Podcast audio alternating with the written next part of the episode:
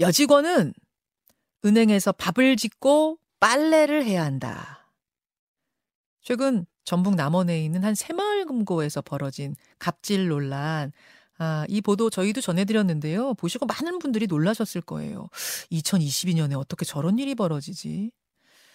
이 갑질 피해를 세상에 알린 그 제보자는요. 고용노동부와 국민신문고에도 직접 제보를 했습니다. 그런데 보도 이후에 지금까지 알려지지 않은 새로운 사실들이 또 접수되고 있다고 해요. 이분 귀에 들어오고 있다고 합니다. 그래서 저희가 이분을 어렵게 섭외했습니다. 이 피해 당사자가 지금 언론의 인터뷰를 직접 나와서 하는 건 처음이거든요. 어떤 이야기들이 새롭게 또 드러나고 있는지 자세한 얘기 들어보지요. 새마을금고 갑질 피해 당사자 익명으로 연결합니다. 음성 변조를 신원 보호를 위해서 음성 변조한다는 점은 양해 부탁드리고요. 불러보죠. 제보자님 나와 계십니까? 아, 네, 안녕하세요. 예, 뭐 보도로는 많은 분들이 접하셨습니다만 이렇게 직접 언론에 인터뷰 하시는 건 오늘이 처음이시죠? 네, 이렇게 1대1로 이렇게 대화하듯이 하는 거는 이번이 처음이에요. 상당히 고민이 많으셨던 걸로 아는데 어떻게 출연을 결심하셨습니까? 일단 그 지금 언론에 많은 내용들이 보도되어 있긴 한데 예. 주로 이제 성차별적인 부분에 이목이 좀 집중된 것 같아요. 네, 그것도 문제긴 하지만 제가 좀 결정적으로 신고를 결심하게 된 계기에 대해서 한번 말씀드리고 싶어가지고 인터뷰를 결심했습니다. 세상에 알려진 내용 외에 왜 더 지적해야 될 부분들이 있어서 오늘 출연을 결심하신 거예요. 네네. 자, 지금 뭐 휴가를 내고 계신 상태라고 들었어요. 네, 지금 이제 조사에 착수해서 조사 기간 동안은 지금 제가 일단 유급 휴가를 받고 저도 이제 조사 받고 그러면서 쉬고 있어요. 새마을금고 자체에서 지금 조사를 하고 있고 또 노동부도 조사하고 있고 이런 상황. 네, 맞습니다. 예, 자, 하나하나 짚어보죠. 네. 우선 새마을금고에 입사하신 건 언제쯤일까요? 2020년도 한 8월쯤에 이제 공채로 입사하게 됐습니다. 2020년 8월. 네. 한 2년쯤 됐는데. 근데 언제부터 맞아요. 어떤 일이 벌어지기 시작한 거예요? 사실 이미 언론에 많이 나와 있는 뭐 밥짓기나 뭐 수건 빨래 그리고 뭐 휴게 시간이나 업무 시간 미준수 이런 거는 입사 첫날부터 그냥 항상 있어 왔던 일이에요. 아, 잠시만요. 네. 그냥 입사 첫날 가니까 여직원들은 점심때가 되면 밥을 짓고 네. 빨래하고 네, 맞아요. 이상하다는 생각이 드셨겠는데요. 네, 처음 왔을 때 인수인계 받았을 때부터 이제 인수인계 해주시는 한 50대 여성 직원분이셨거든요. 예. 그분께서 몇 시쯤에 밥을 해야 되고 사람이랑 물량은 이 정도 하고 뭐 이런 거를 인수인계 해주시는 걸 보고 그때부터 조금 이상하다고 느끼긴 했었어요. 그 입사를 하신 분야가 네. 그러니까 일반적인 사무직이었어요. 혹시 뭐 이런 뭐 환경미화나 이런 거 관련된 부서 전혀 아니고요.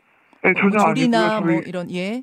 네네 창고에서 이제 고객님 응대하고 이제 예금 업무 도와드리는 일반 창고 업무였어요. 예. 그러니까 회사의 어떤 이런 뭐 조리라든지 어떤 네, 청소라든지 그런 분야가 전혀 아닌 그냥 네, 창고에서 그 뭐 저 통장 관리하고 이렇게 고객 응대하는 네. 은행 직원이었는데. 네 맞아요. 갑자기 여성 직원들만 빨래하고 밥 차리고 그런 거예요?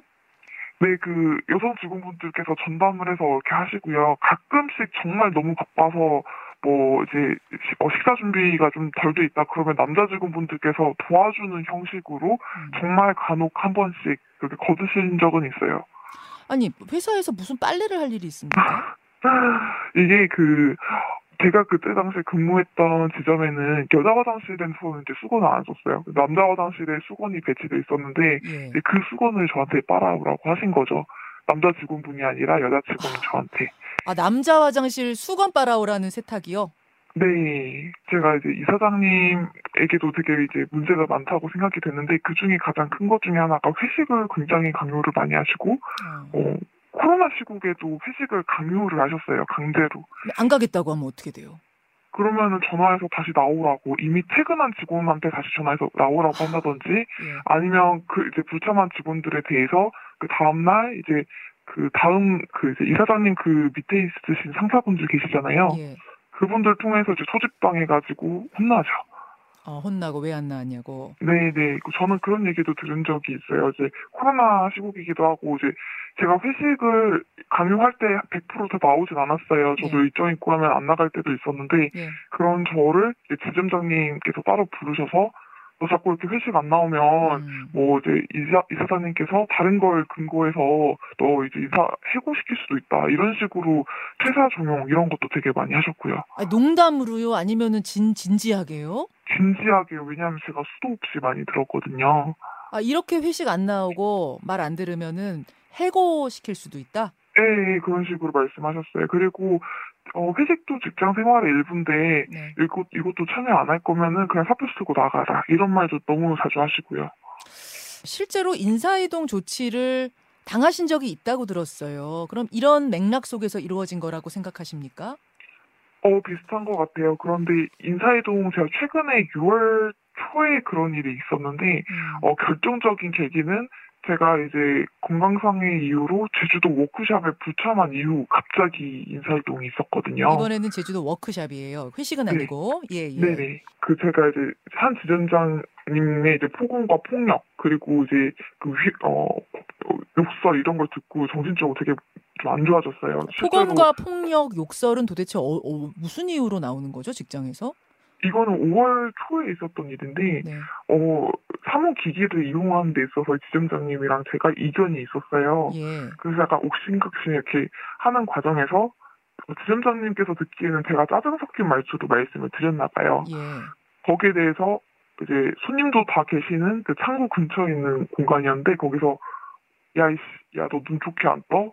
뭐 야 말 좋게 안 해? 하면서 이렇게 되게 비양배 같이 이렇게 말씀을 하시더니 그래도 화가 풀리지 않으셨는지 저를 탕비실로 데려가셔서 네. 단둘이 있는 공간에서 그 욕설이랑 폭언을 되게 퍼부으셨어요. 기억났던 게 야 너 나 싫어하냐? 난 네가 싫은데 이러니 다들 널 싫어하지. 너 같은 걸 누가 좋아해. 이게 가장 뇌리에 박혀서 기억이 나거든요. 그래서 그 말과 함께 이제 다양한 폭언을 하시고 네. 이제 나중에 이제 창고로 다시 나와서는 분에 풀리지 않으셨는지 본인 책상에 있던 500ml 그 이제 일회용 물병 있잖아요. 예.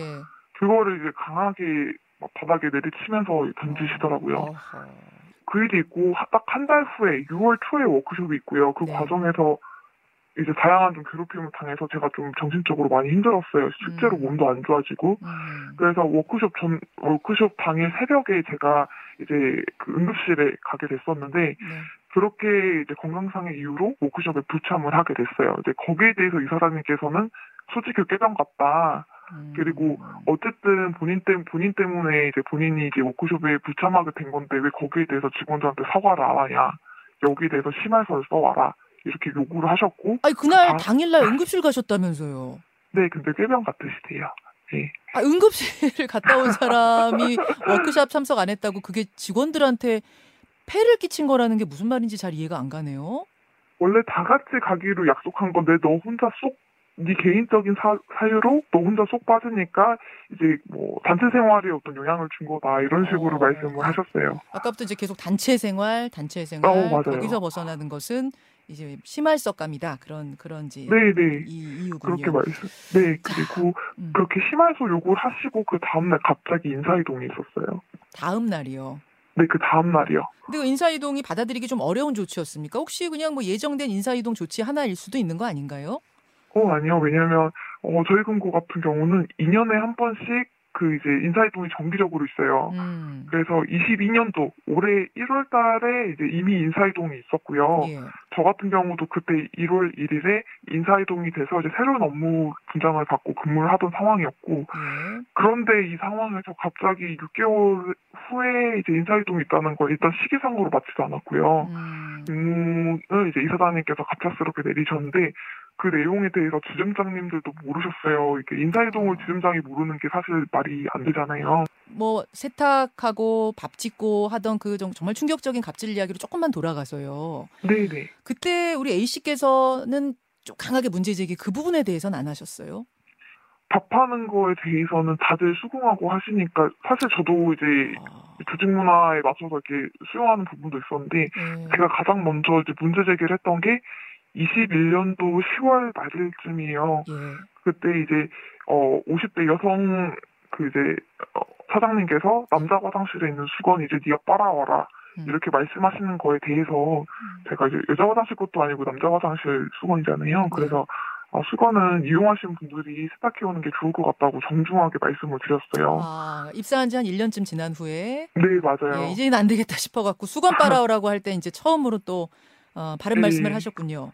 네, 그랬더니 거기에 대해서 굉장히 역정을 내시면서 또 남자 직원들한테 빨아오라고 할 수 있냐?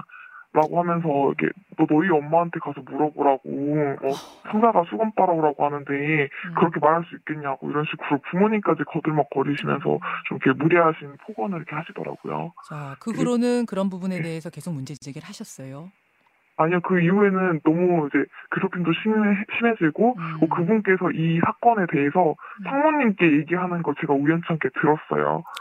그래서 이게 일이 점점 커지는 것 같아서 저는 이제 두려운 나머지 그러고 며칠 후에 이제 그 여성 사장님께 사과드리고 이제 제가 이제 살아왔던 배경이랑 달라서 좀 당황스러웠던 것 같다 사과를 드리고 그 이후로는 제가 시키는 대로 수건을 빨아왔었어요. 알겠습니다. 네. 자, 보도를 통해서 이 문제가 알려진 후에 다른 지점에서도 비슷한 일이 있었다는 그런 유사한 문제 제기들이 많이 들어왔다고 들었어요. 네. 어떤 내용들이 다른 지점에서는 벌어졌다고 하나요? 보도가 되고 이제 익명 직장인 커뮤니티에서 되게 이제 좀 반응이 뜨겁더라고요. 얘기를 보니까 이제 다른 전국에 있는 다른 금고에서도 우리도 그런 일 뭐 비일비재하다. 과일도 깎아드려야 되고 과일 못 깎으면 혼나고 약간 이런 말도 안 되는 그런 일들이 비일비재하다고 이렇게 누구 과일을 깎아줘요? 손님이나 이제 이사장님이나 이런 임원분들 오시면 여자 직원들이 과일을 깎아서 내드린대요. 좀 이렇게 직급이 높으신 분들께서는 저 직원이 정말 이상한 거다. 직원을 잘못 뽑았다. 이런 얘기도 하시고요. 아, 알겠습니다. 이 사건이 언론을 통해서 크게 알려지고 난 뒤에 새마을금고 사측에서도 자체 실태 점검에 들어갔다고 제가 들었는데 그 조사는 어떻게 진행되고 있나요? 저도 이제 정확하게 전달받은 건 없어요. 지금 출근을 못하고 있으니까. 근데 공문을 통해서 금고별로 이제 밥 주는지, 뭐 청소하는지 이런 거 확인하는 거. 근데 그게 되게 좀 뭐랄까요.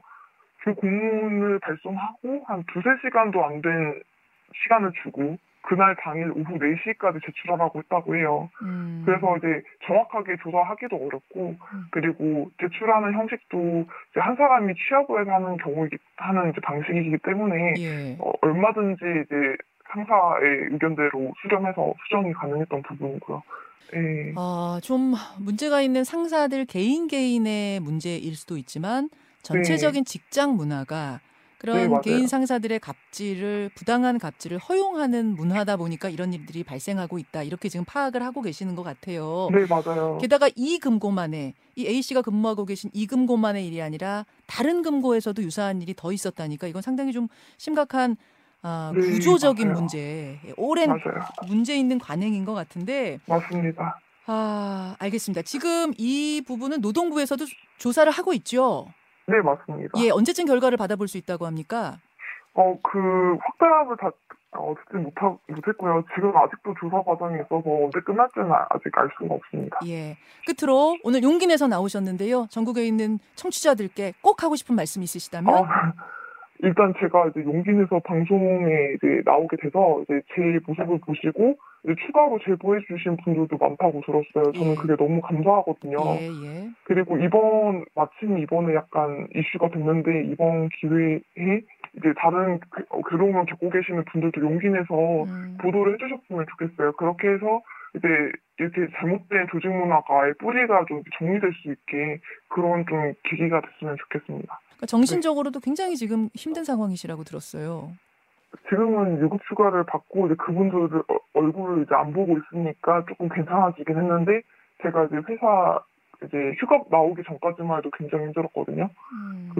사실 신고를 결심하게 된 것도 어차피 신고를 해서 나중에 부부고 당하나 지금 이대로 괴로운 삶을 사나 큰 차이가 없을 것 같았어요. 지금 그냥 계속 다니면 그냥 죽을 것 같았거든요.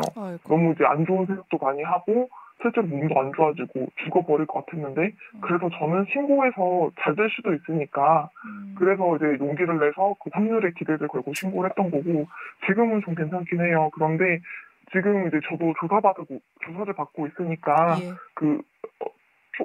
녹취한 음성 파일 이런 걸 듣잖아요. 그때 상황에 대해서 조사 기록을 써야 되니까. 근데 그 기록된 녹음 파일을 듣는 것만 해도 막 가슴이 뛰고 또 손이 떨리고 그러더라고요. 그분들 목소리만 들어도.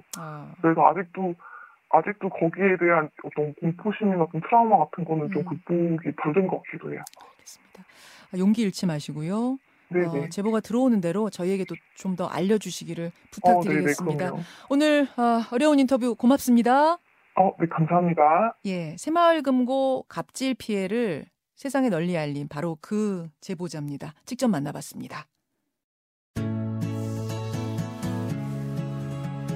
김현정의 뉴스쇼는 시청자 여러분의 참여를 기다립니다.